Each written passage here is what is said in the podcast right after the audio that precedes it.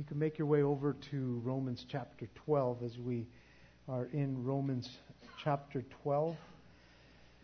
The first 11 chapters, as uh, we've been sharing with you um, of this book, has, has been talking to us and dealing with us and ministering to us about the mercies of God and the grace of God. And as I was thinking about all that, just kind of thinking about where we're going to be at tonight, that that in order to truly receive the mercies of God and the peace or the grace of God, a person must first understand that he needs mercy and he needs grace. And the only way to really understand that we need or that someone needs mercy and grace is when we've been kind of found guilty of something. And, and Paul has made the case that we've been guilty. And, and justice, because we've been found guilty, justice would be doled out and judgment would come. And so he made the case that, that we deserve justice because none is righteous. All have sinned and fallen short of the glory of God. And so we needed his mercy and we needed his grace. And so because of that, as Paul had made the case that all man is guilty before God and the penalty for that guilt is death, not one of us was worthy enough to pay for our guilt. And so, because of that, the only payment that would be sufficient enough, that would be worthy enough, that would be perfect enough, would come in the form of Jesus Christ. He would be the only one that could truly satisfy God in the payment that God required, which was pure blood, innocent blood. And so the righteous requirement would be found in Jesus Christ, who knew no sin and he paid the price. And so now that we have been found guilty and then made he made the case that that the, the perfect payment has come, but the only way to receive that payment was to acknowledge the righteousness of God through faith, not by works, because there was no way that we could inherit or come to that kind of righteousness. And so it would be a, a, a thing that it would only be by pure faith that we could receive mercy and grace in our lives so that man, us, doesn't have to get what he deserves, which is judgment and death. He gave us mercy. And on top of that, we got what we didn't deserve, and that was forgiveness and eternal life, and that was the grace on top of all that. And it comes only through faith in Jesus Christ.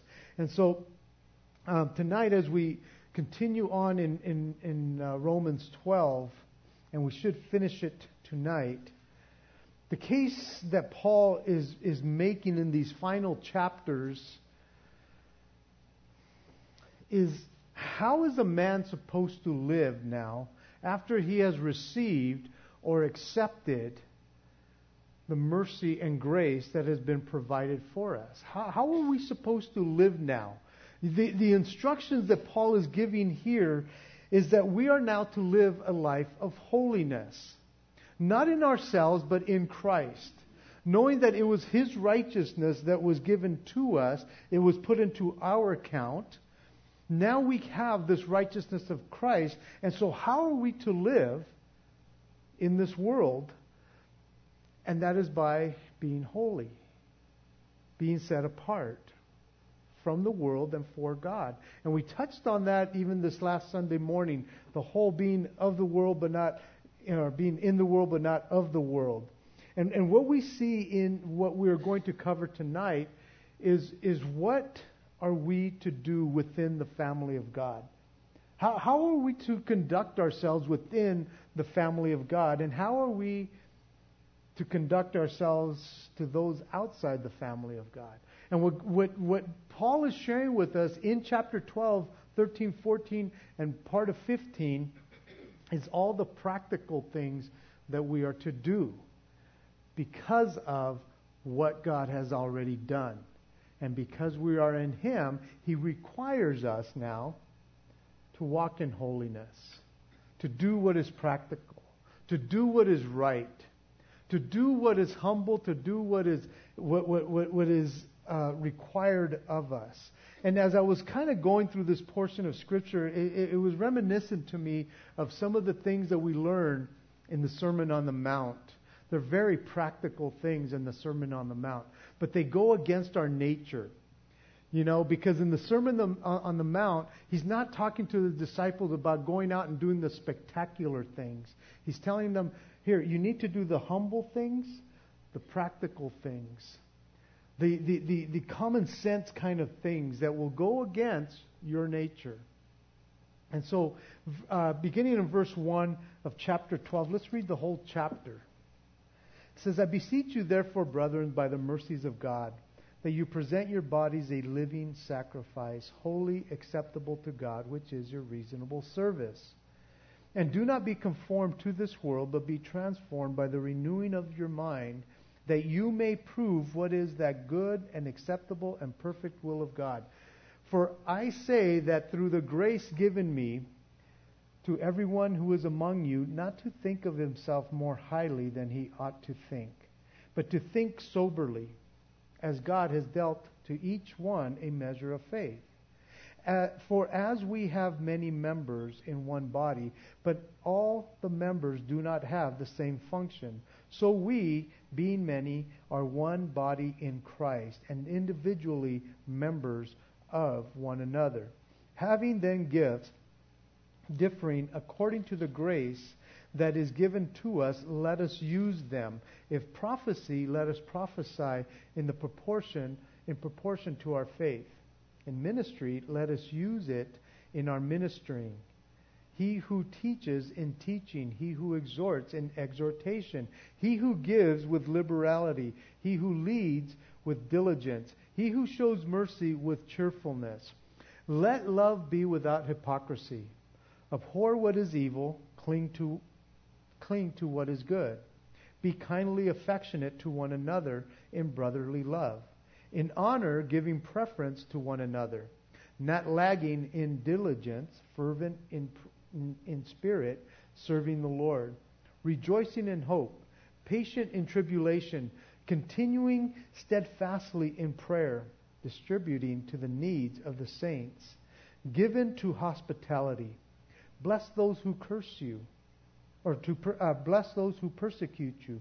Bless and do not curse. Rejoice with those who rejoice, and weep with those who weep.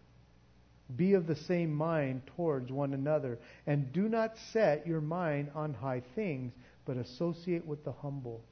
Do not be wise in your own opinion. Repay no one evil for evil. Have regard for good things in the sight of all men. If it is possible, as much as depends on you, live peaceably with all men. Beloved, do not avenge yourselves, but rather give place to wrath. For it is written, Vengeance is mine, I will repay, says the Lord. Therefore, if your enemy is hungry, give him or feed him. If he is thirsty, give him a drink. For in doing so, you will heap up coals of fire, or you will heap coals of fire on his head. Do not be overcome by evil, but overcome evil with good. As I was reading this well, in the last few weeks. But in particularly this portion as we start off in verse 9, I was thinking if we just read this portion of Scripture every day before we get up out of bed or before we move on with our day, if we just read this and say, Lord, this is what I want to do today. I don't want to do anything else, but I want to do everything that you've asked me to do here. I want to do that today. Where would our lives be at the end of the day if we are doing these things that He is instructing us to do? If we were obedient to those things, because again, we're looking at this and this is very practical stuff that He is giving to us. It's not far fetched to where you're going, like, I could never do that. Honestly, if He has put it in the Word, He has given it to us to do. It is practical. I would say it's hard, but it's not complicated. I think just reading it to you, most of you guys were going, oh, yeah, I follow along. I know what he's talking about. It's not complicated. I think where we have the problem is we don't want to do it. We don't always want to do what he's telling us to do because if we do that, we open ourselves up to other people, even within the church, and we make ourselves vulnerable to them for them to kind of now come after us because we've opened ourselves up. You know, you always hear the saying, nice guys finish last. It's like if you're too nice, you can't be too nice. And it's almost like here he's telling us this is the way you're to conduct yourself within the family of God. And if we're going to be nice anywhere, it should be within these walls, shouldn't it?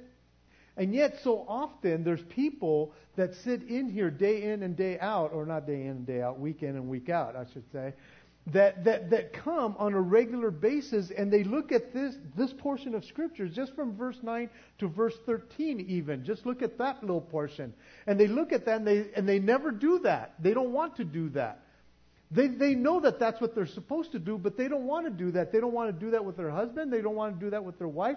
They don't want to do that with their kids, much less anybody else that sits around them. and so, but it is a practical application for us. And, and this is what I found, even as I've been studying, and I've known this for years, because the first 11 chapters, he gives us a lot of theology, he gives us a lot of uh, doctrine of, of, of what we, we are to believe, what we are to, to adhere to as the body of Christ.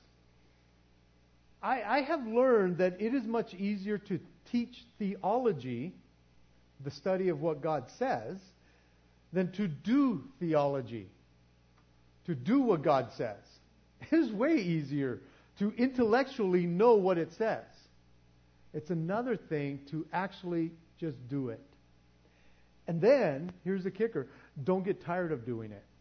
Because I've had people who, who have issues, are going through, through life, and it's like, well, here, just do these things. And they say, well, I tried that. I said, well, for how long? Well, I tried for about a month, man. Nothing changed. It's like, that's okay, just keep on doing it. It's like, no, no, no, no, no. I can't keep on doing it because it's like, no, it doesn't give us a time frame here that we should do these particular things. So let's just get started in, in verse 9, okay? Just in verse 9 where it says, Let love be without hypocrisy. Let love be without hypocrisy. The word hypocrisy or hypocrite means to wear a mask, a, a, a disguise, to be two, two-faced and not sincere. An, an actor would be a hypocrite because he's playing a part that's not really him. And so, so that's what a hypocrite is. And, and so the words hypocrisy are one word in the Greek and it means unfeigned or undisguised. He says, be undisguised. Be, be undisguised. In, in other words, what Paul is saying is, let love be undisguised. Let it be sincere. Let it be the real thing. Don't just pretend to love others, actually love others. Let, let your love be genuine and not a fake. And, and, and again, here, here he's just asking a simple thing, right? Let love be without hypocrisy. Don't, don't fake it. You know, let, let the love of God, because he's talking about the agape love here of God, the unconditional love. He's saying, You have received it. He has given it to you. You didn't receive it with hypocrisy. God's not, he's not a hypocrite. So you received it without hypocrisy. Why don't you give it out without hypocrisy? Truly love the people in your life. Truly love the people that God is asking you to love, whether they're in your family or outside your family, whether they're part of the church. Even love those people who are unlovable and you're going, I can't, I can't do that, then do it with the love of God. That's not hip, hypocritical. And so, again, you, you may not be able to do it in and of yourself, but you have the Holy Spirit in you who has displayed to you the love of Christ. And you love the love of Christ. You love it when He loves you unconditionally. And yet He says, I want you to give that back out. And you're just like, whoa, wait a minute, man. But it's a simple little sentence let love be without hypocrisy. And then he says, abhor what is evil. Abhor what is evil. Um, The word abhor is not a word that we use often, but it means to dislike. Dislike what is evil, to, to have a horror of it, to detest it utterly. I, I, I know it's a strong word, and, and, and oftentimes when people say, oh, I hate this, it's like, hey, that's a strong word. He is telling us we need to hate evil. And the question goes out do you hate evil? What, what, what, what gets, gets you riled up? You know, is there, do you really hate evil? Now, now we might say, well, you know, because evil, even though it's associated with sin, and we should hate sin, but there is evil in this world. And there are people who are trying to tell us, even today, that, that it's just a matter of opinion of what is evil. It's like, no, killing people, innocent people, is evil. Just for the heck of it, just because you, you think that your religion is telling you to do that, it is evil. It is evil to take innocent life. It is evil to, to steal things. It is evil to just hate people. It is evil to, to, to do all these things. And it's almost like people are saying, well, that's your opinion. So, where can we define evil? Yeah, I, I, th- I think for me, when, when we look at evil, it's the absence of good. it's, it, it's, it's wickedness, things that are wicked. And, and, and I think sometimes we, you know, and again, we think like, well, man, those are like evil, wicked things. But man, sometimes the way we treat people is wicked. The way we talk to people is evil. Because we're doing it with disdain and we're doing it to hurt them internally to where they carry this for a while, you know? And it's like cutting them deep, and it's like, man, you're just wanting to be evil, aren't you? It, it, it's, it's evil. And, and it's funny because I was looking at that word, and it's like, well, just add a D to it, and it makes the word devil, so it can't be good. You know? It is just not good, that whole word. Do we hate evil?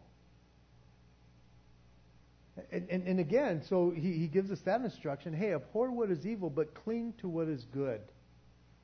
Cling to what is good. The, the word cling means to glue to, to glue together, to cement, to stick, cleave, join, keep company. All these are words that, that you can find like in the Strong's Concordance or in the Thayer's Greek lexicon. That, that that is what that word cleave means. And so he's saying, hey, why don't you hate the things that are evil, that are wicked, that, that would cause harm, that would cause destruction to people, and why don't you just cling to, grab onto, cement yourself to what is good? And as I was looking at this, I'm thinking, man, the instructions that he gives us just in this one verse alone, just in this one verse alone, are, are, are not just being thrown out there by him in, in theory, like saying, wow, that, that, that's a great idea. That is a great idea, Paul. Thanks for, thanks for mentioning that. No, it, it is to be done on a practical level. He, he, he's bringing this down to our level to say, no, this is what we should be doing on a regular basis. We are to to, to love without hypocrisy, abhor what is evil, and, and cling to, to that which is really, really good. and so, again, we could look at it and say, man, that's, that's good theology. But to practice it, I don't know if I can do that. But man, I, I would teach it just the way you're teaching it, Zeke. it's like, no, we're to do it just the way we're supposed to do it. And so, so again, we, we, Paul has spent most of this letter telling us what God has done on our behalf. He's telling us those kinds of things. Uh, and now he gets to the practical part of this letter, and he gives us instruction of how to live. And I would venture to say that the things that, that, that, that Paul is writing for us here are things that the Lord showed him, for one, through the Holy Spirit to write down. But I could guarantee you that God allowed him to go through a lot of these things in his life the practical aspect of life to be able, when he wrote them down, saying, I, I, I'm saying amen at the same time because I've been through these kinds of things. And so, again, there's, there's things that God allows us to go through in our lives to, to grow us in our relationship with God. And so, Paul is not just theorizing here, giving us some great ideas, um, you know, and kind of saying, well, if, if you can do them, by all means do them if you can, uh, and come back to me and tell me if you were able to, if they worked for you or not. He, he's not theorizing here. He's saying, guys, this is practical application for our lives as Christians. This is what he's calling us to do. Um, again, it, it, goes against our nature sometimes because our we, we, we are battling, you know, the flesh and we want to walk in the spirit. And yet, when somebody comes against us, we don't want to be kindly affectionate. We, we, we don't want to be, you know, uh, or show brotherly love or to honor them or to do any kind of, of things like that. Because again, it's almost like, oh, but real life for the Christian um, is being practical, doing the things that, that may go against your nature, because that's what God has called us, because He's given us a new nature. Um, this is real life. This is what we're supposed to be doing on a regular basis. And, and as I looked at this and reading ahead, uh, behind to verse 1, uh, these are part of those those reasonable services that we are to be doing because of all the mercy and grace that He has given to us, that He has poured out into our lives.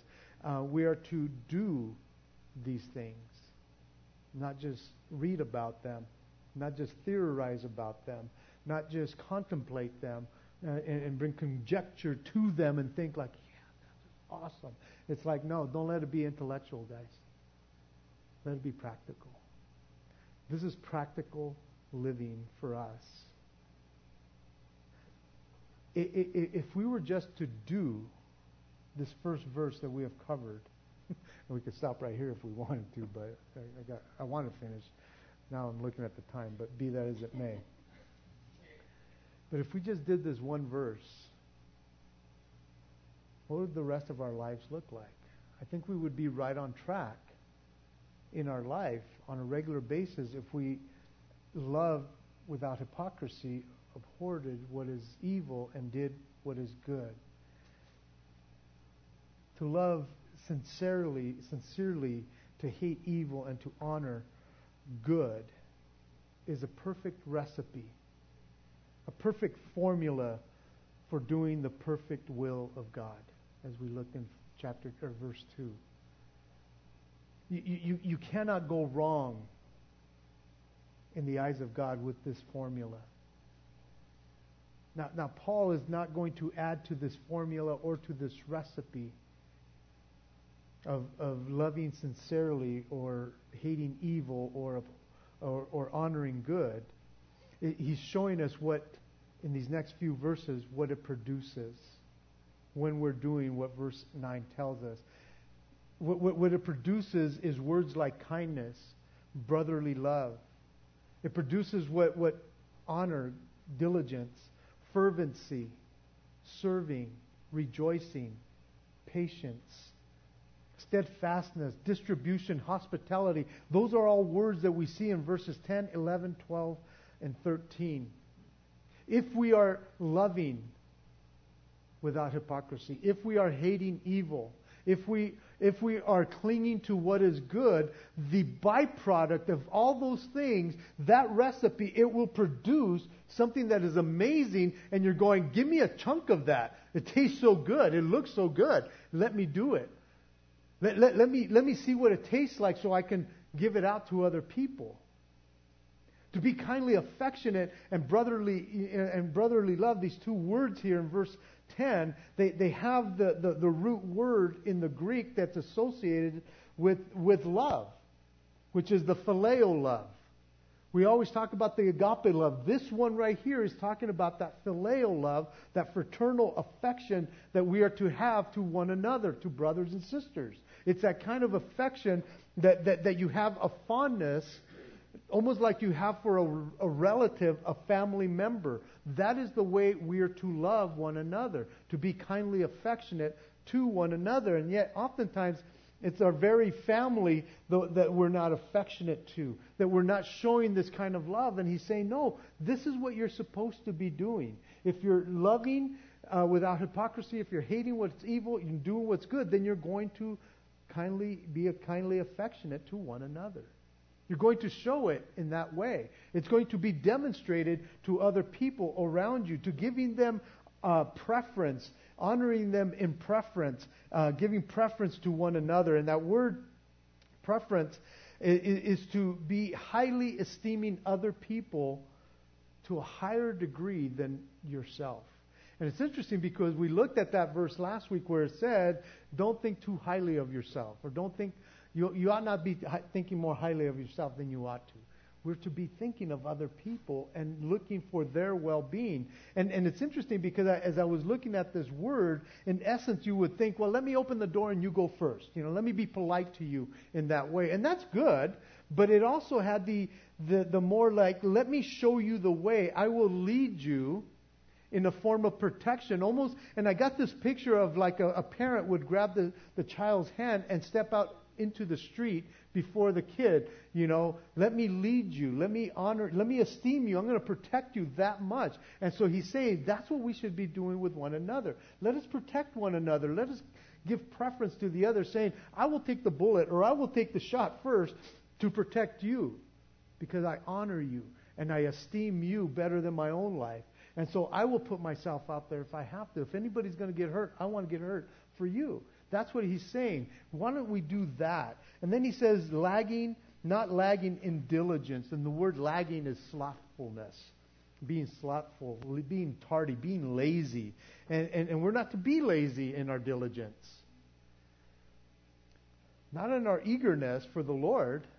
He, he doesn't want us to be lazy in that.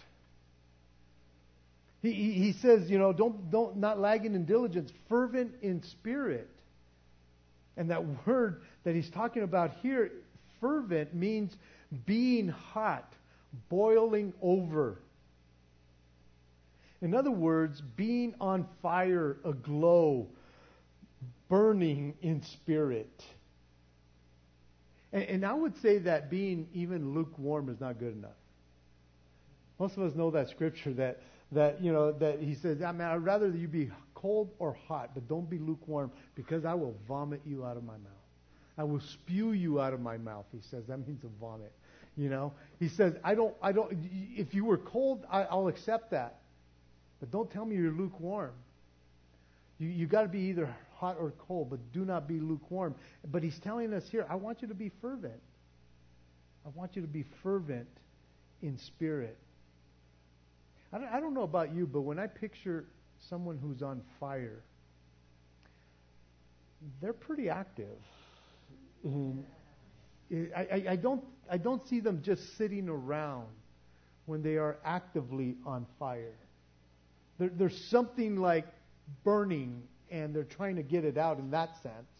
And so when, when I was looking at this, I'm going, man, Lord, I, you, you don't want us to just be sitting around doing nothing.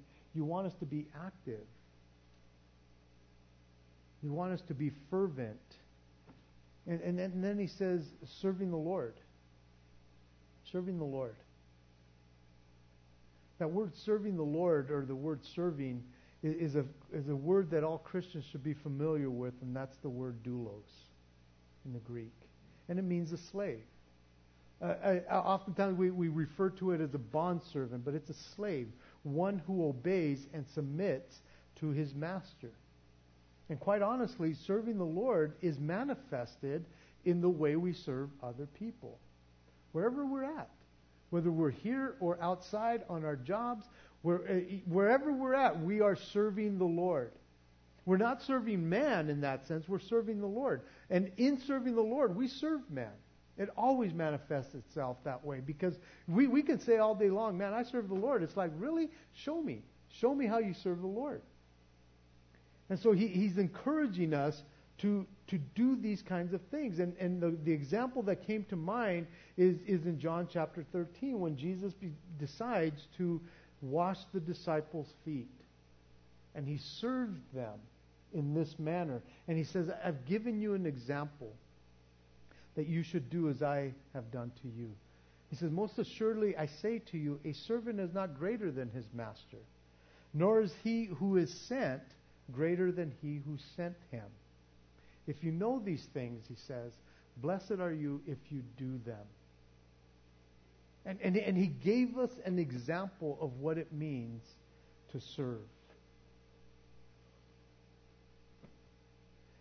As I'm, I'm as I'm looking at this, and, and I'm not going to finish tonight, so um, I'm just going to slow down here.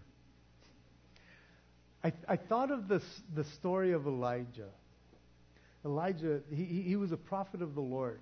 And if you know his, his life, if you know his story, he, he did some incredible, incredible things in the name of God.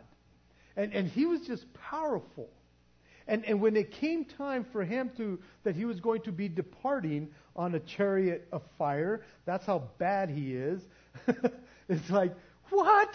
You get a chariot of fire? It's like because he was just epic. And God says, you know what? I'm just going to snatch you away, man. We're going to show everybody how awesome this is. And it's interesting because here's the man who, who was not lagging in diligence. He was fervent in spirit, and he served the Lord. And yet, when it came time for him to leave, he had this, this apprentice, Elisha, who was coming alongside of him. And when the time came, that he was to leave, Elijah turned to him as they crossed the river, and Elijah said to him, Ask, what may I do for you before I am taken away from you? Elisha said, Please let a double portion of, the, of your spirit be upon me. Now, again, if you know Elijah, you're going, dude, you're asking for a lot. Most people would have just told Elijah, if I could be half the man that you are, I would be satisfied. I would be satisfied. That would have been enough to say, just give me this much, and man, I will be just amazing.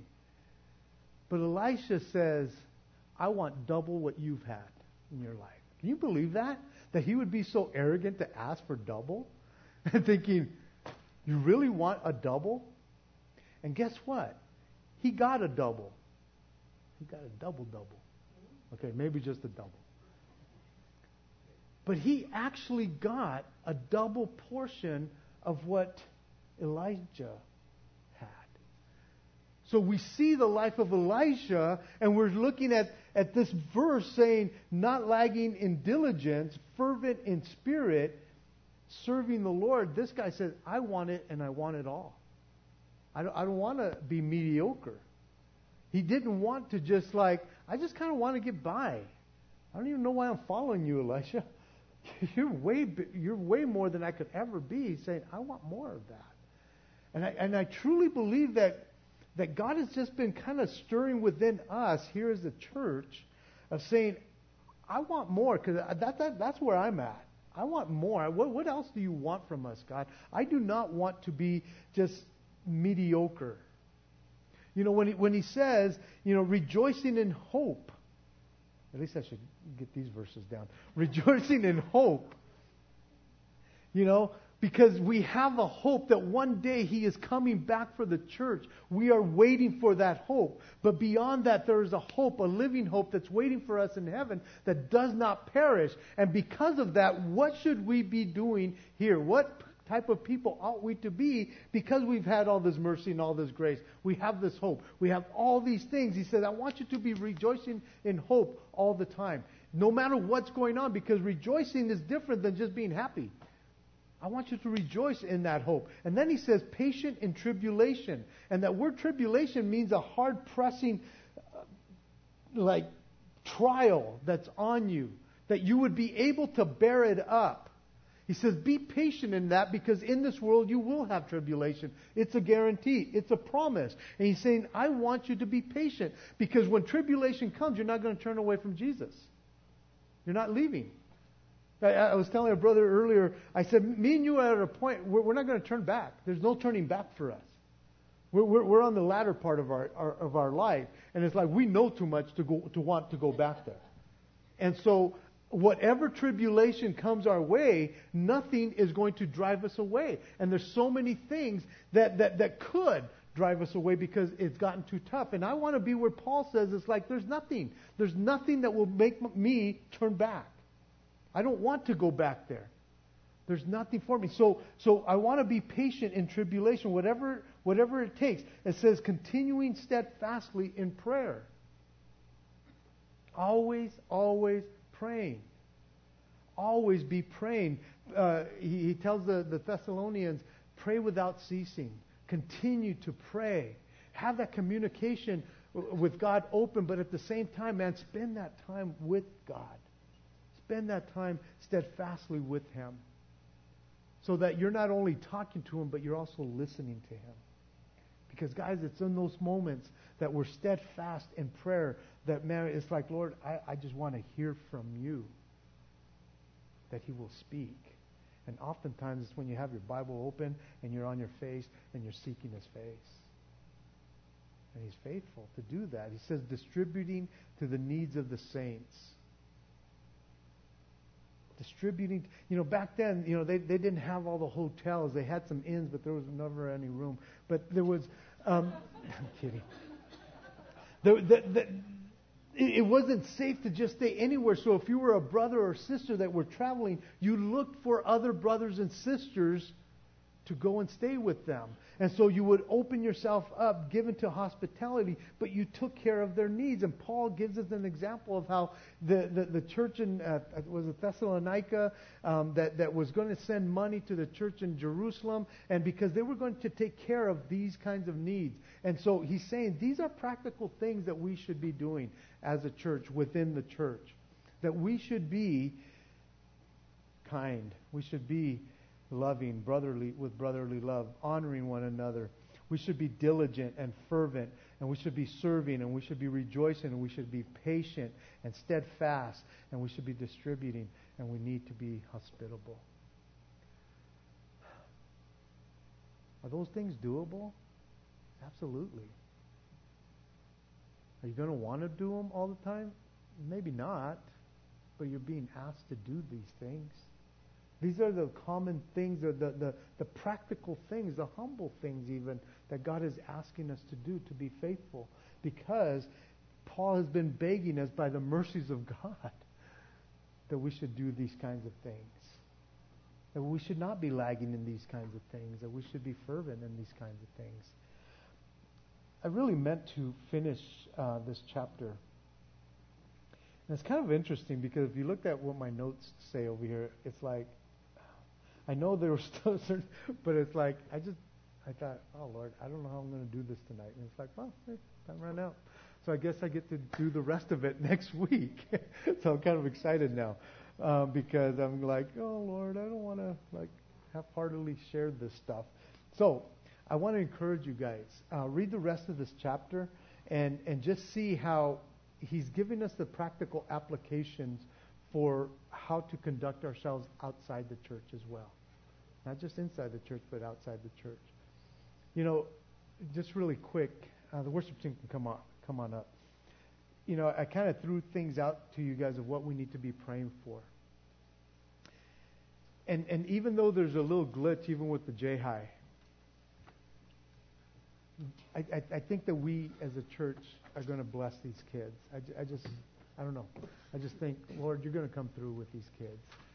And, and I just, I, because He's called us to do these kinds of things when something like this happens. And so, again, man, just be praying. Pray for Ron. Pray for Jacob.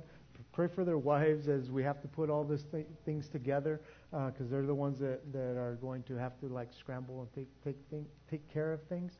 And so just you know let them know, hey, we're praying for you guys um, or just be praying for them. Amen? Let's stand and we'll close in prayer.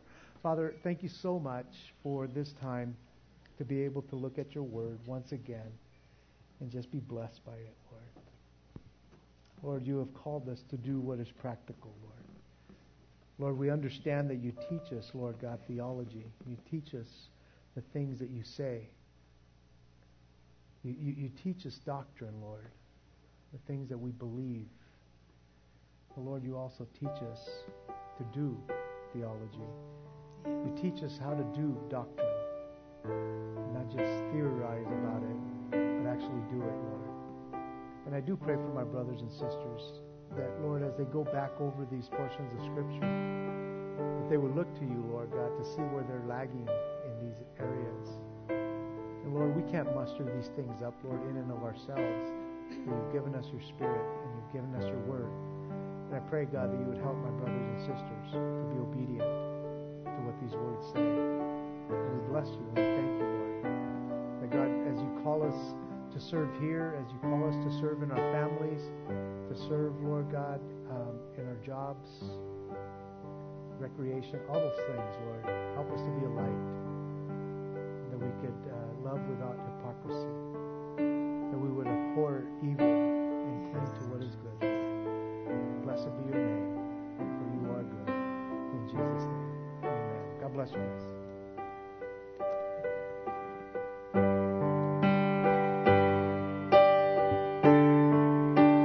There'll be prayer teams down here if you guys need prayer for anything.